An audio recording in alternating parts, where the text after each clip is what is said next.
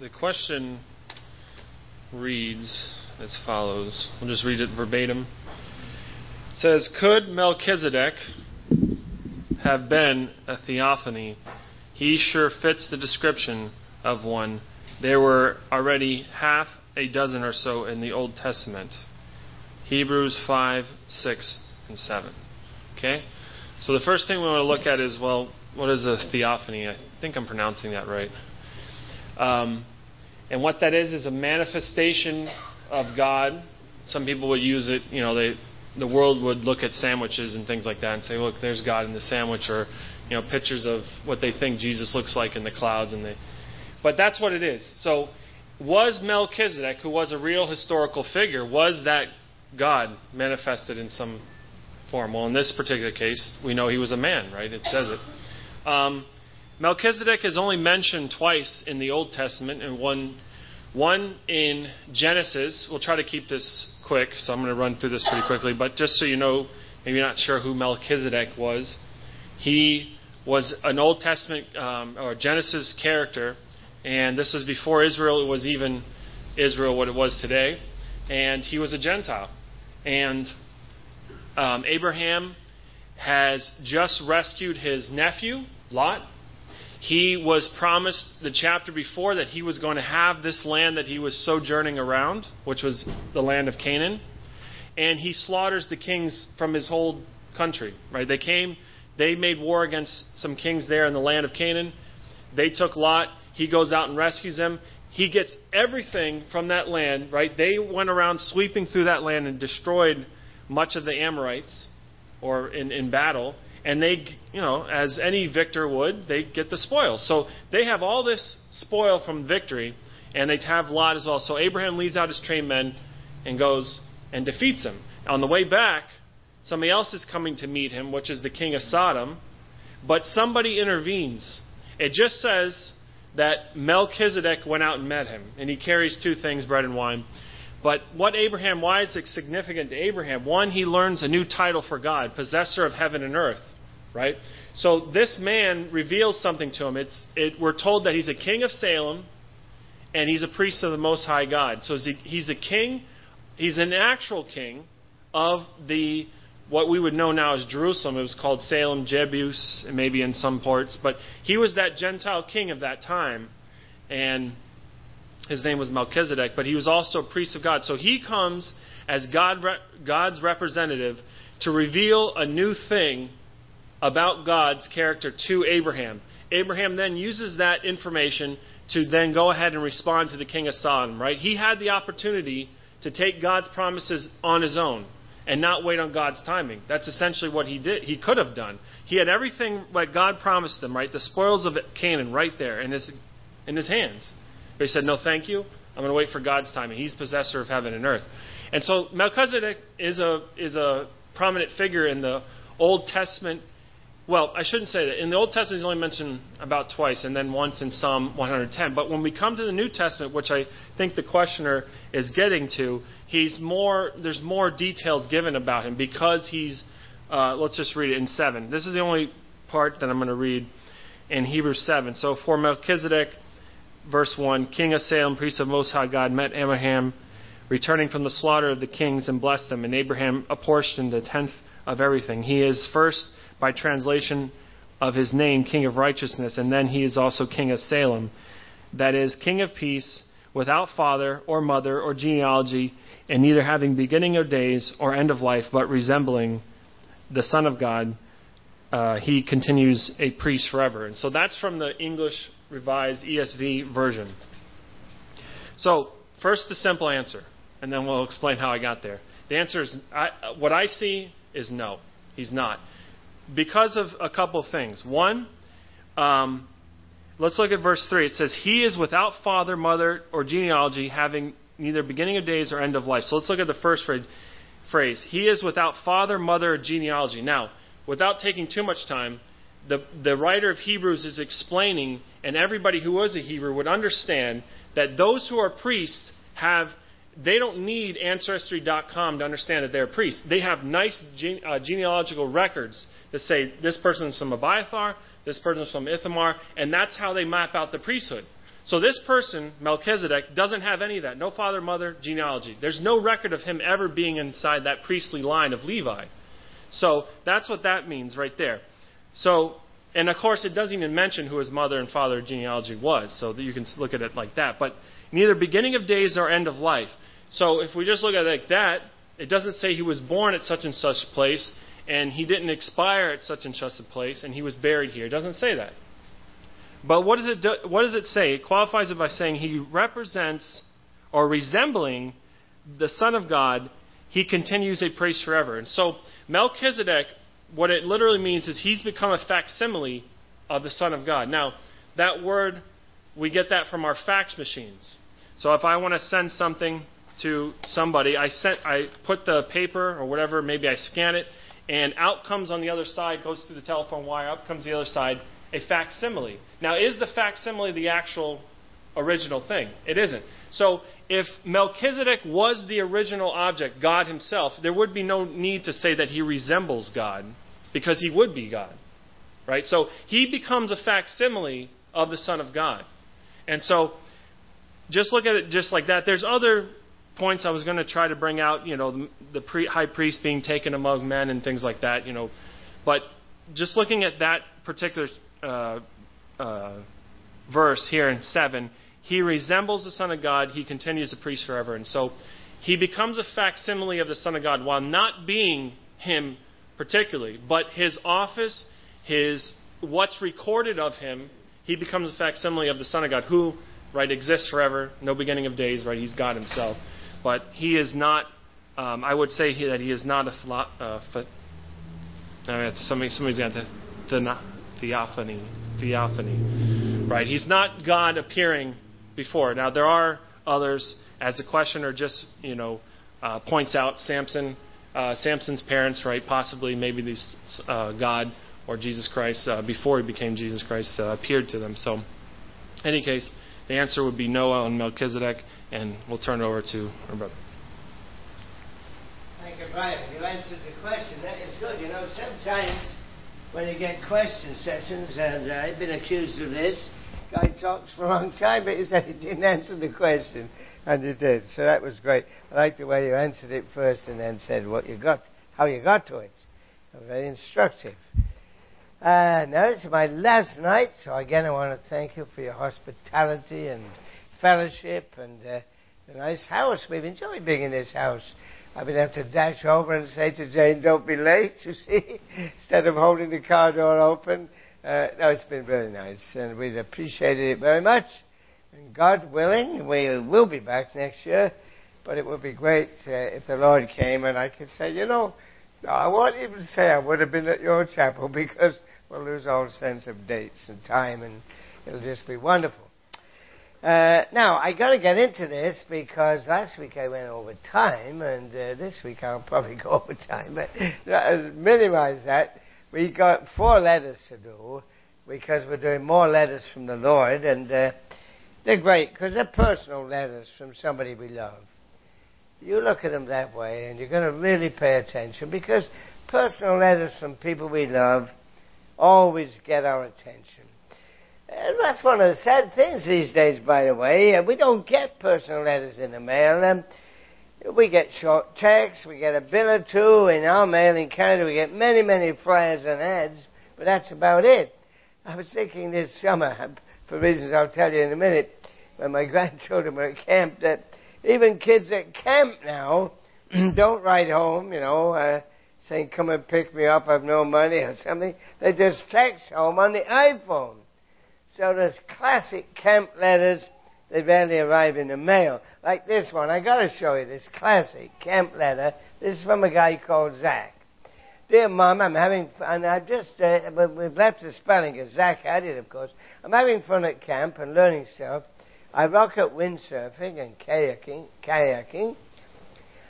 I've ate more push pops than anyone. I've ate 23 since Monday, still two days left.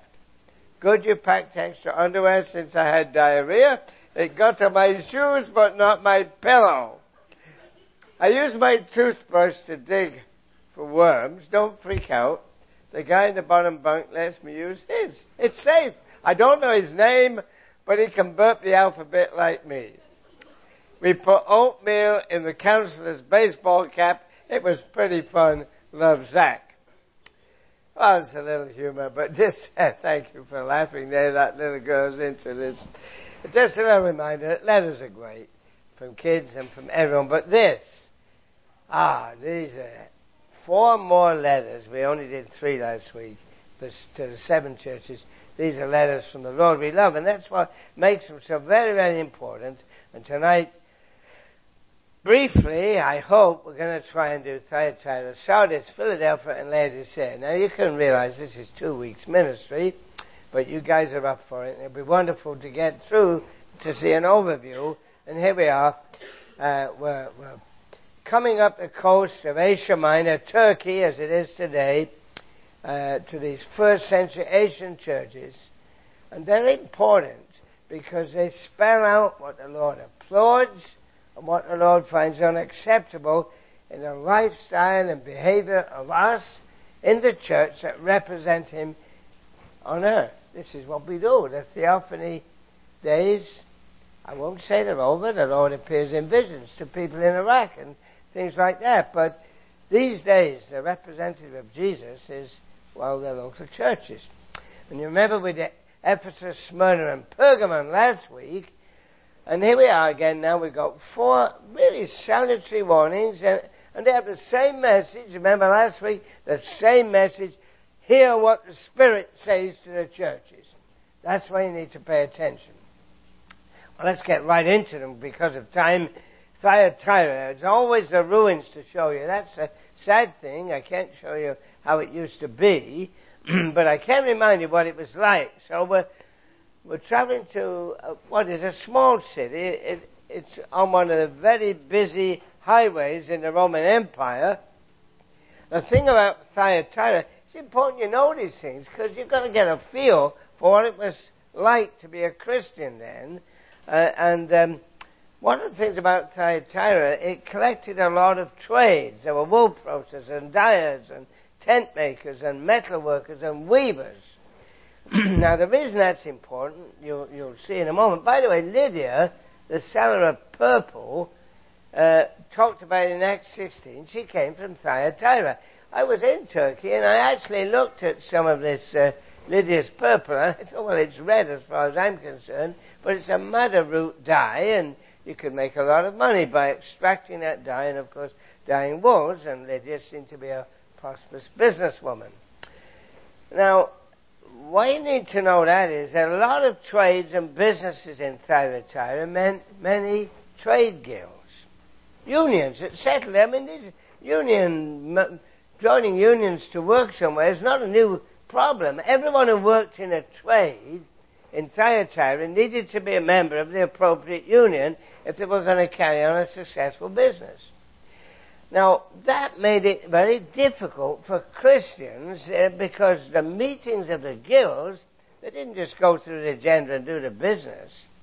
They involved immoral and licentious behavior. The, the meetings were connected with the worship of the erotic Greek idols. So, so when you went to a guild meeting, it would begin with a meal consisting of meat offered to idols. And therefore, it was avoided by most church members in Thyatira. And of course, the immoral and licentious behavior was not the thing for believers. So the economic consequences were devastating. You need to know that because what's the matter with these guys? You see, they were uh, impacted financially by being believers in Thyatira. Now let's get into what Jesus said. It's interesting. It's the only time in the book of Revelation that Jesus uses the title Son of God. And I always look at how Jesus introduced himself, uh, each one of these letters, because it's always relevant. And of course, it's just another reminder that it's nonsense. Those people who say Jesus never claimed to be deity just aren't reading the Bible. So here's the Lord, the Son of God, stressing his identity not only as the Son of God, but saying, eyes are like blazing fire and feet are like burning bronze. So the Lord's introducing himself in a way that commands your attention. If you think, ah, I'm not going to listen too much to Dave Humphreys tonight. I better listen. These are the words of the Son of God. This commands attention, and He's the one that can see through our postures and our pretensions. He has piercing eyes with searching judgment. He can trample any. We talked about evil, when's God going to do something? He can trample any evil under His powerful feet. And He said, "Listen to the words of the Son of God, the divine one." So pay attention. That's what he's saying.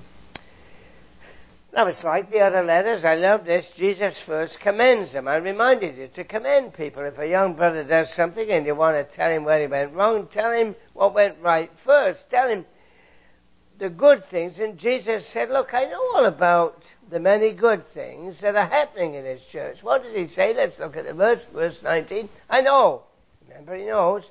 I know your deeds, your love, your faith, your service, your perseverance, that you are now doing more than you did at first. Now, some churches are in decline, but they were moving forward. So they had the essentials sorted out. They were loving and they were doing and they were persevering. And it's always, you read these letters and say, this is great. I mean, this church was growing. It, it was doing better as time passed. Uh, I mean, this is a pretty impressive profile for any church. They, were busy, they were serving, they were showing love and faith, uh, concern for others. So we're talking an attractive church here on the face of it anyway. And you can think, you know, this is a place to be. But you see, and this is a very important warning for us. Under the surface, there was a very, very serious problem. This stuff was going on, but the danger for the church at Thyatira it wasn't like we had last week persecution from imperial Rome or challenges from the Jewish community. It wasn't a big issue there. And this is often the case today. Tragically, the danger arose from weakness and temptations and false teaching coming from within the church. Even though all that was good that was going on, what made the problem so serious and so difficult to deal with is it was something insidious happening in the church, and it was very serious. In fact, there was a dominant woman in the church who the Lord names. He doesn't give her a real name, I don't believe. It's a figurative name, a name that matches a character, and it's her name Jezebel. Wow, that rings bells, doesn't it? That was the most evil woman in the Old Testament, really, arguably so. I mean, she was the wife of King Ahab of Israel, remember? Uh, was a main influence that made the worship of the fertility god Baal popular in Israel.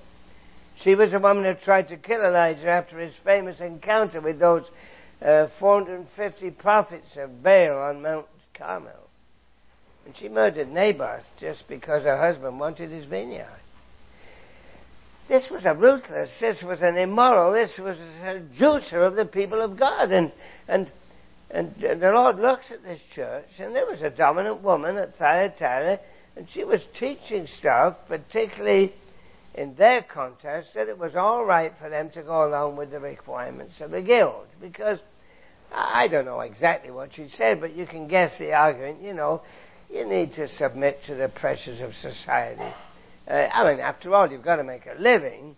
I mean, business is business. You have to make it. I mean, people say that today. It's not a new argument.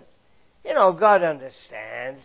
You can overlook a few things. Um, I mean, you've got to tolerate a bit of immorality if you're going to do business in it. You could go. That, that happens. I've heard people rationalizing wrong. Rationalizing wrong is not a new problem.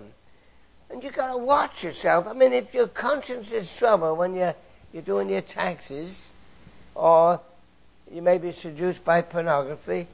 I mean, I do a lot of images for my PowerPoint, and man, if you don't have your SafeSearch on, you can put the most innocent thing in and get the most grossest pornography. And there you are, lingering, tolerating, and then rationalizing. I was just checking up. I mean, eh, anyway, you've got to tolerate stuff. Toleration's a good thing, isn't it? I mean, you hear it all the time. No, says Jesus, not when it's tolerizing no, tolerating, well, I just invented the word there, tolerating. tolerating moral compromise. Look, things that go against the right way I have taught you, Jesus said, are wrong. It's, it's, it's an important familiar concern. I mean, it's not the first time we've met it. The church at Thyatira warns us of what is an ever present and always serious danger tolerating moral compromise. So Christ says, listen. And it's, it's strong stuff. Verse 23, I mean, he said, he said, I'll strike a children dead, and all the churches will know I am he who searches hearts and minds, and I will repay each of you according to your deeds. And you read these letters and say, wow, the Lord knows. And he responds.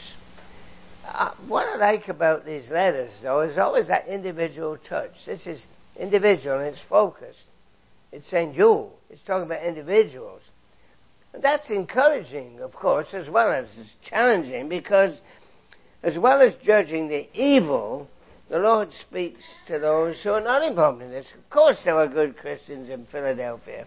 And to those, I like the way he does this. He says, to the rest of you, verse 24. He has this castigation of those that tolerate this stuff, and it's just like we heard from Philadelphia. It says, you hang on till I come. How often we've heard that message over these last two weeks. And then follows a fabulous promise. I mean, the Lord is so gracious. He said, To you overcomers, verse 28, to you who don't compromise, the great promise is you'll know my presence, you'll know my blessing. And he said, You'll know the morning star, and that's Christ himself. The morning star, Revelation 22, reference to the Lord Jesus.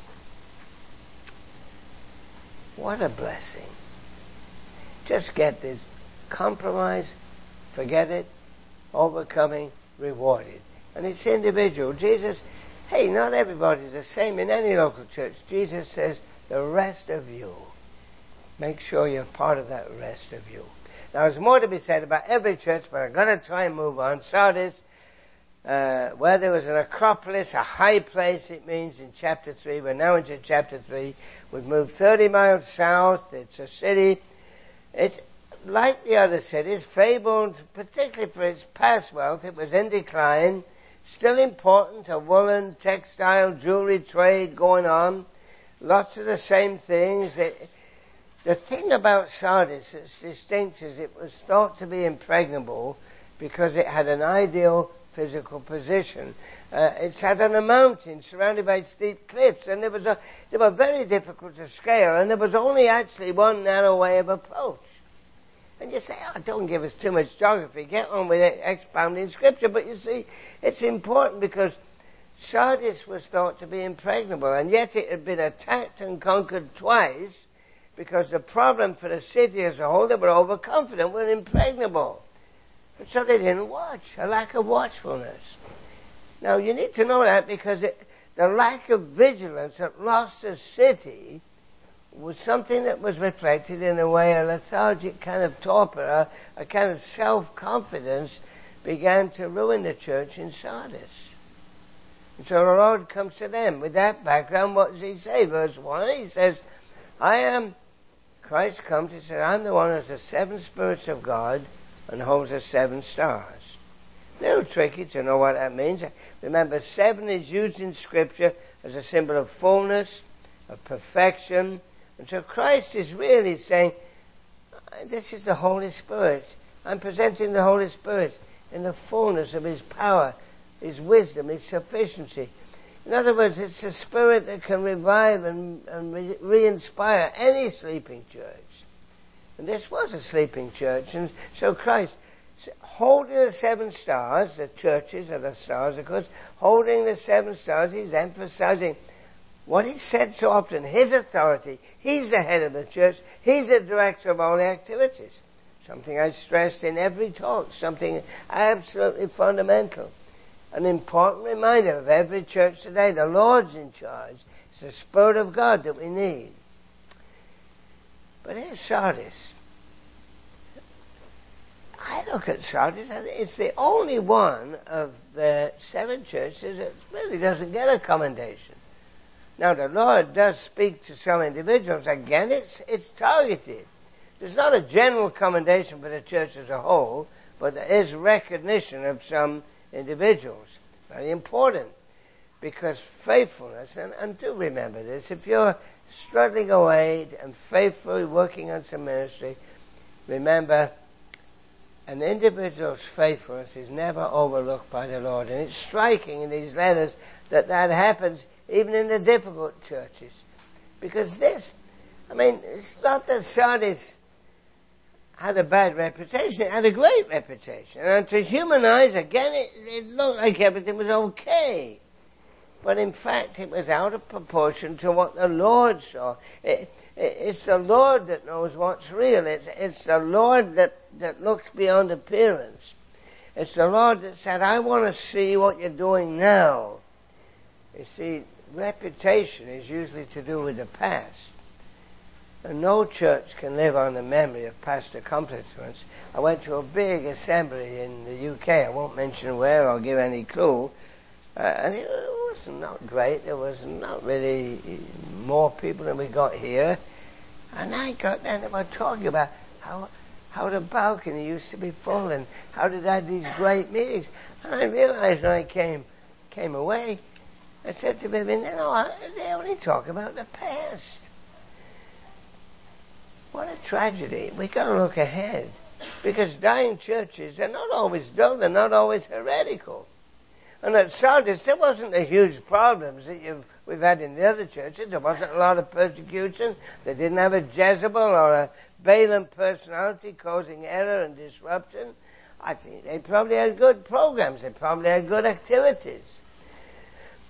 They were certainly well known in the Christian community.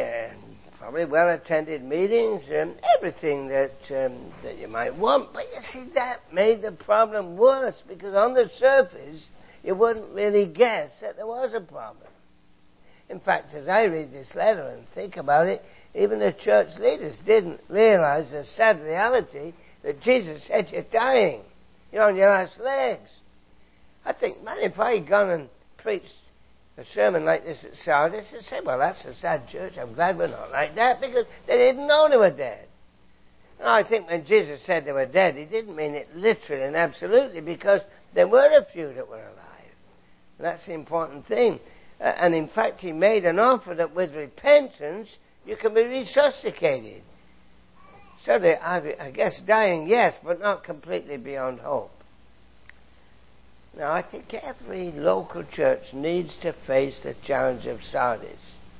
You may, this is not a dull place. This is not heretical, but we need to be challenged by what's going on here. And just ask, always ask yourself, and, and I'm saying this because it's a good church, and I'm, you know, it's our home church in Florida. You're baptized Jane, and you go out. We love to hear what you're doing, evangelistic Bible study. So easy to say this, but say, are we in such a comfortable routine when we meet that we don't see sometimes that the spiritual power is waning, or or there's not so much reality in what we do? These are good questions. Do we do we fail to recognize the Lord isn't so central in our focus? That our love for Jesus is no longer the driving force behind our efforts and plans. And I, I don't think it's true here, but these are questions to ask because Sardis for me is a warning against the danger of orthodoxy without life. Outward appearance, but no vibrant spiritual growth. I don't know. I haven't been to an assembly that isn't orthodox. I mean, they may have a few different ways of doing things. Um, and it, it, can look good, but they, they, they can't remember the last convert. And there's no vibrancy, no joy. That's what it's about. And, and you see, Jesus said to this church, you've got to strengthen what remained. There was something there. In other words, he didn't say, look, what you need is a lot of new ideas. You need a fresh, innovative approach. You know what he wanted them to do? Just go back to the basics. What did he want them to do? He taught, recognize the importance of the Holy Spirit. You rely on the power of the gospel to change lives. You recognize that I'm the head of the church. Say, Christ is the head of the church. We need the Holy Spirit, and we've got to rely on the power of the gospel. I know some churches have great innovations, and I'm not, I'm not against them. You're pretty conservative here. I don't see any big bands, and that doesn't matter whether you do it or don't do it. The important thing is the basics. The strength we need is the power of the Holy Spirit, and the Spirit's just ready to help us return to what the early church had in Acts 2. Don't think Acts 2 is over with. It's the same spirit. So the Lord's call to Sardis, it's still a call to the local churches, and I'll summarize three things. Wake up and be ready for His coming. Well, that's been the call all day, and we know that. Strengthen what remains from when you were truly alive, He said to them, and then remember the importance of relying on the Spirit's power and Christ's control. Key things, absolutely important, and the key question we must ask ourselves and it's always important to keep asking this is this. Many, many times you ask the question, is what we're doing truly done for Christ because of our love for Him? That's the bottom line. You see, people want to go along with the majority view these days. But here's a church where the faithful ones are few. But what's great is glorious rewards you know, he said, You few are faithful, you'll be acknowledged before the Father, before his angels. You'll walk with the Lord in purity. And, and it's not everybody at Sardis. And that's a concern to reflect on. You could be in a good church, but not part of that, those faithful people. Don't be afraid as a child to be amongst a few who really listen to the Lord. Always try to do what He asks you to do and you do that because you love Him and you want to please Him. Because it's the few. I, I looked a bit at church revivals a, a while ago, and I always, it's a few people that catalyze the repentance and renewal that, that happened and that I think the church needs today. To join that few. That's a personal challenge. Wow, these churches. Let's move to Philadelphia. There's so many lessons in these. Now we're in verse 7, chapter 3. Very quick trip. We're 28 miles down the coast, southeast of Sardis. And we're in uh, Philadelphia. It's an area liable to earthquakes, and uh, it was a very stressed church. Not only because of earthquakes, that was bad enough, but the thing about Philadelphia was there was very strong Jewish opposition. Different situation altogether. But it's unique amongst the seven churches. You know, it's the only one where the Lord registers no complaint against the church as a whole. And you look at it and you say, this is a weaker church. I mean, it's not as strong as some of the others, but it delighted Jesus. That's the difference. People might come in and say, well, it's a very strong church. Man, there's only a, I don't know what it is. It's not packed out. You see, but that isn't the issue. The, the, the issue it is do we delight the Lord? Don't be intimidated by this mega church growth situation. I'm going to meet with coffee with an old friend of mine after this meeting. He came to our assembly for many years. He, he's in a great growing church in Fort Lauderdale. I forgot what it is. One of these big ones, serving the Lord well. And he'll talk about the huge numbers. And, I, and I'll tell him, oh, we didn't have that many, you know, at Boulevard, but it was a good group, and blah, blah, blah. But then, as I talk about it, I thought, what delights the Lord? Now, of course, it's great for them to have a big crowd, but what the Lord's interested in, as I read these letters, is the love and fidelity to Him, the obedience to His will that the church shows. That's what matters. Because He's head of the church. And He goes to this church Philadelphia. He says, Look, I'm the one that's holy and true. And he wants this struggling to, church to know I'm the one who has authority. I'm the one that's totally reliable. I'm the one who holds the keys of David. I'm the one who controls. I'm the one who controls access to God's kingdom.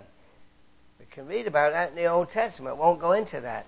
But this is the Lord that comes to this church, and he reminds them in verse 8 Look, I'll open the door. You may be a weaker church, but access to heaven to God's kingdom is assured for you. And it's great, you know, in, in addition to access to the kingdom through an open door, Christ assures them in verse 9, you're going to be vindicated. I mean, remember, they suffered from powerful opposition. These Jewish groups. You can know, you know what the Jewish groups were saying. You're going to be shut out of the kingdom. You follow Jesus it was like Smyrna. The Jews were giving them a hard time. In fact, uh, their opponents are called the synagogue of Satan in, the, in these places. And Jesus said, Don't worry. There will be a day when your enemies will be humiliated and you'll be seen to be my people. And more than that, look at verse 10. It shows them you'll be delivered from judgment. One of those great events in Revelation 20 unfold and the books are opened. You're going to be kept from judgment. Going to be delivered into the kingdom of the Lord Jesus. And there's more blessing. You look at this, the Lord promises in verse 11, you'll be given a place of honor in the kingdom. The name of God will be written on you. Hey, how good can it get? And these promises are personal. They're not we. These are, they're all about Christ and them, about His name being on them. It's, it's about their right of citizenship, eh, eh, a new name that makes it clear I belong to Jesus and always will. And those promise, and you read those promises, says, I will, I will, I will. It's Jesus making a commitment. And it's so encouraging. And he said, you, you may be weak, but you focus on the future outcome. Your place is assured. Listen, the door will be open for you. You may be weak, but all I want you to do is not give up. Just hold fast. You remain faithful until I come again. And that, has been a sub theme all day. I hope you've got it. We've got to be faithful till the Lord comes. Remember James this morning, all that he said. This is what the Lord wants. This is the challenge of the day. To the church at Philadelphia reminds us that the, what the Lord wants to see in His churches, and that's faithfulness. Don't give up. That's the challenge in verse 11. Note it. Don't give up. Whatever trial, you just wait for the coming of the Lord. And it's been a great chance today. Remember, I had Snoopy this morning, the ball playing. But the message of that really was never, ever give up. I grew up in England. You know, I was a boy in the Second World War. Uh, I thought it was lots of fun. I used to go and collect the shrapnel after the bombs dropped. And I used to love seeing these guys come over London and never thought about the death and devastation. But my dad, man, he was a fan of Churchill. And he used to hear him say, never, never, never give up. Oh man, talk about inspiring speeches in wartime. But that's what we need. And that's what Jesus is saying. And it's an important lesson. Now I challenge myself to be in Laodicea by 5 2 and we made it. Look at that. The last church. Chapter 3. I know I'm going fast, but you can get this. And it's a real pity in some ways. This is the last letter. We've little time left because I think it's the most vital and relevant for us today. This is the crowning indictment. Laodicea. The warning is against the danger of lukewarmness and being unaware of our desperate spiritual need. Unaware of the condition we're in. And this letter, I believe, gets to the heart of what a healthy church must be like, and it deals firmly with the biggest challenge that many churches face today because the essence of a healthy church is open, joyful, committed relationship to the Lord Jesus. That's what it's about. And this church, as far as I can read in Scripture, was a church, everything was great in many ways, but it didn't have that. We know from verse 20, such an important verse, Behold, I stand at the door and knock. You use it in the gospel, but it's addressed to this church to remind us that in this church, Christ was left outside. At this point, Laodicea was a church existing without the active presence of Jesus. He's an outsider. And this is a challenge. And he introduces himself. How does he introduce himself? Verse 14 I'm the Amen, I'm the faithful, I'm the true witness, I'm the beginning of God's creation. What he's saying? He's saying, Look, I'm the only total reliable witness. I'm the one who has priority over everything. I am unalterably the only standard by which everything in the church has to be assessed. And so he comes to this church to challenge them and says, you're, you know, you're lukewarm, you're neither hot nor cold. You know, Starbucks serves some great coffee. I, I don't want to whet your appetite before I finish speaking, but they do some great coffees including a very pleasant iced coffee, which I'm sure in your climate you like more than the hot stuff. But I got to tell you, I like a good hot coffee in the morning. I like a good iced coffee. I had a nice one yesterday. Great. Both of them go down easy. But I'm a funny guy, you know. I get a hot coffee, then I get talking. Like talking, of course. I told you that this morning. Jane says I talk too much, but there you go. That's one of the burdens of marrying late in life. but I talk, and I talk. And then I go, oh, my coffee. And I take a sip, and oh, what a shock. If I wasn't in polite company, I'd want to spit it out. Because it's cold. Or just a bit warm. Jesus said to the this in church, I like a lukewarm drink, and I want to spit you out and reject it. It's unpleasant. The lukewarmness is unresponsive, reckless appreciation of the love of Jesus, and it's a serious problem, and it makes Christ want to reject the church. You look at this and you think, well, a lot of churches have big problems. They had heresy, they had false teaching, they had immorality.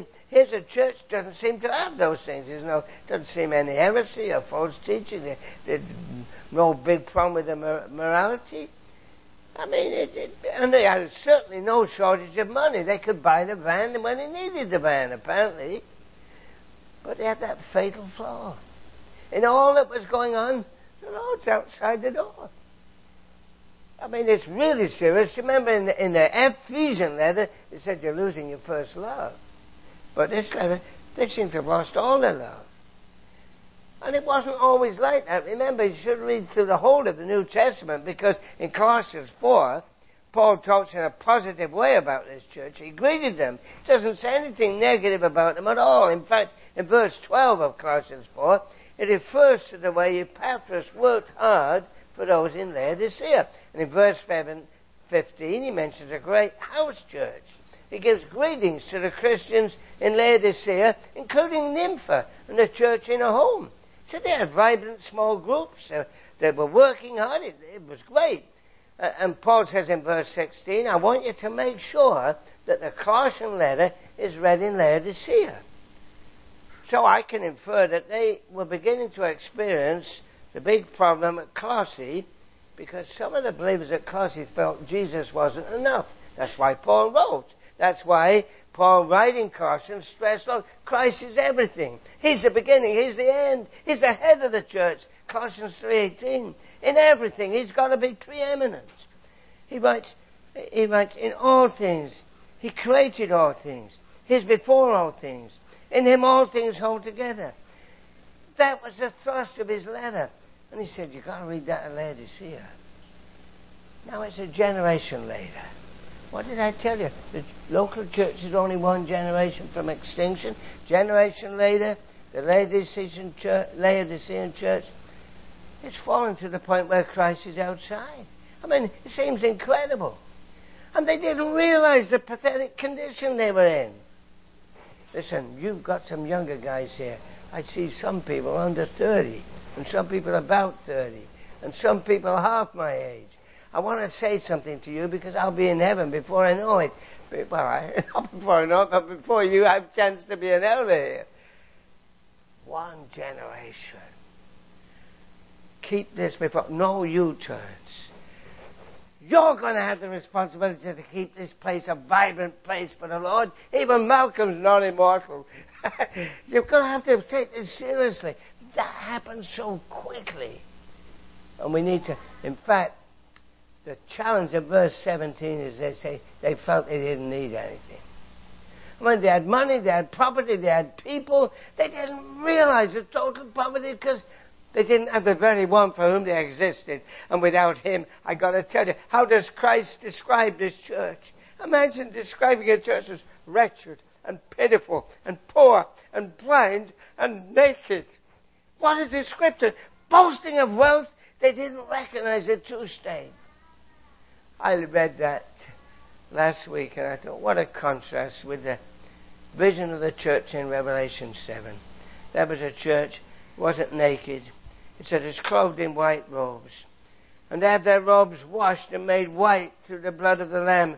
And they serve Him. And they're before the throne of God.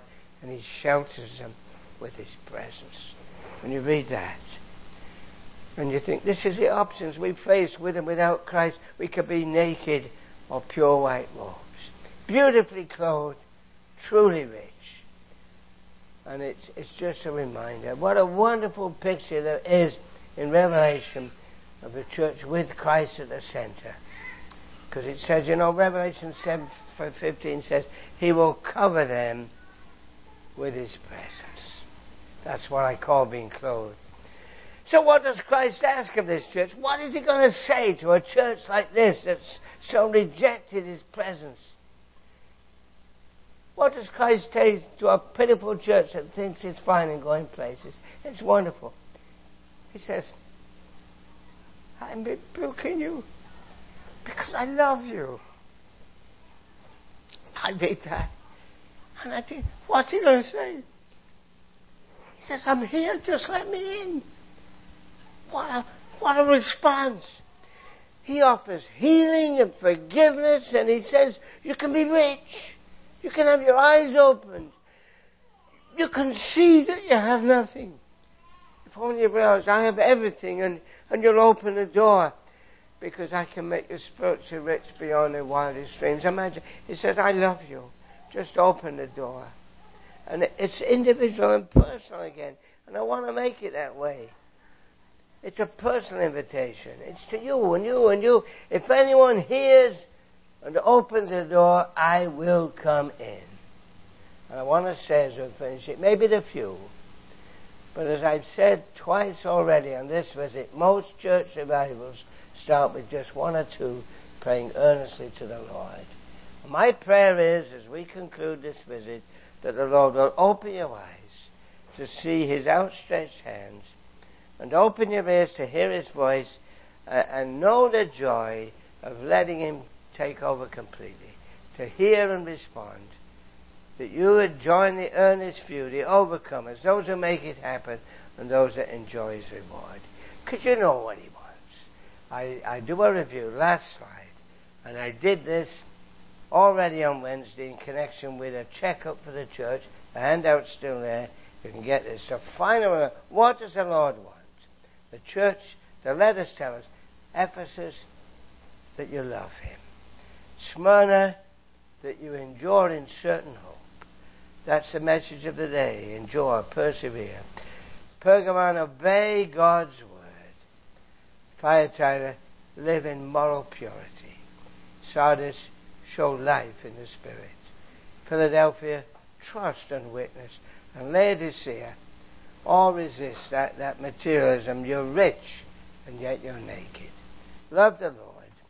Endure in certain hope. Obey God's word. Live in moral purity. Show life in the Spirit. Trust and witness.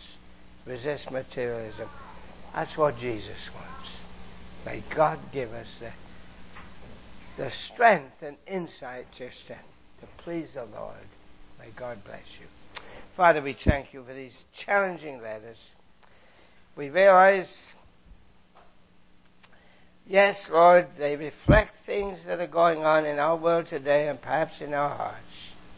And we ask that through your word and by the power of the Spirit, and because of the love of Jesus, will respond with more love, with absolute certainty in our trust in you, with a determination to follow your word, to live distinct lives, pure and holy, ready to show a vibrant life in your spirit, trusting you, witnessing as we can, and Lord, above all, in this rich country, to resist the seduction that we talked about just a week ago of riches.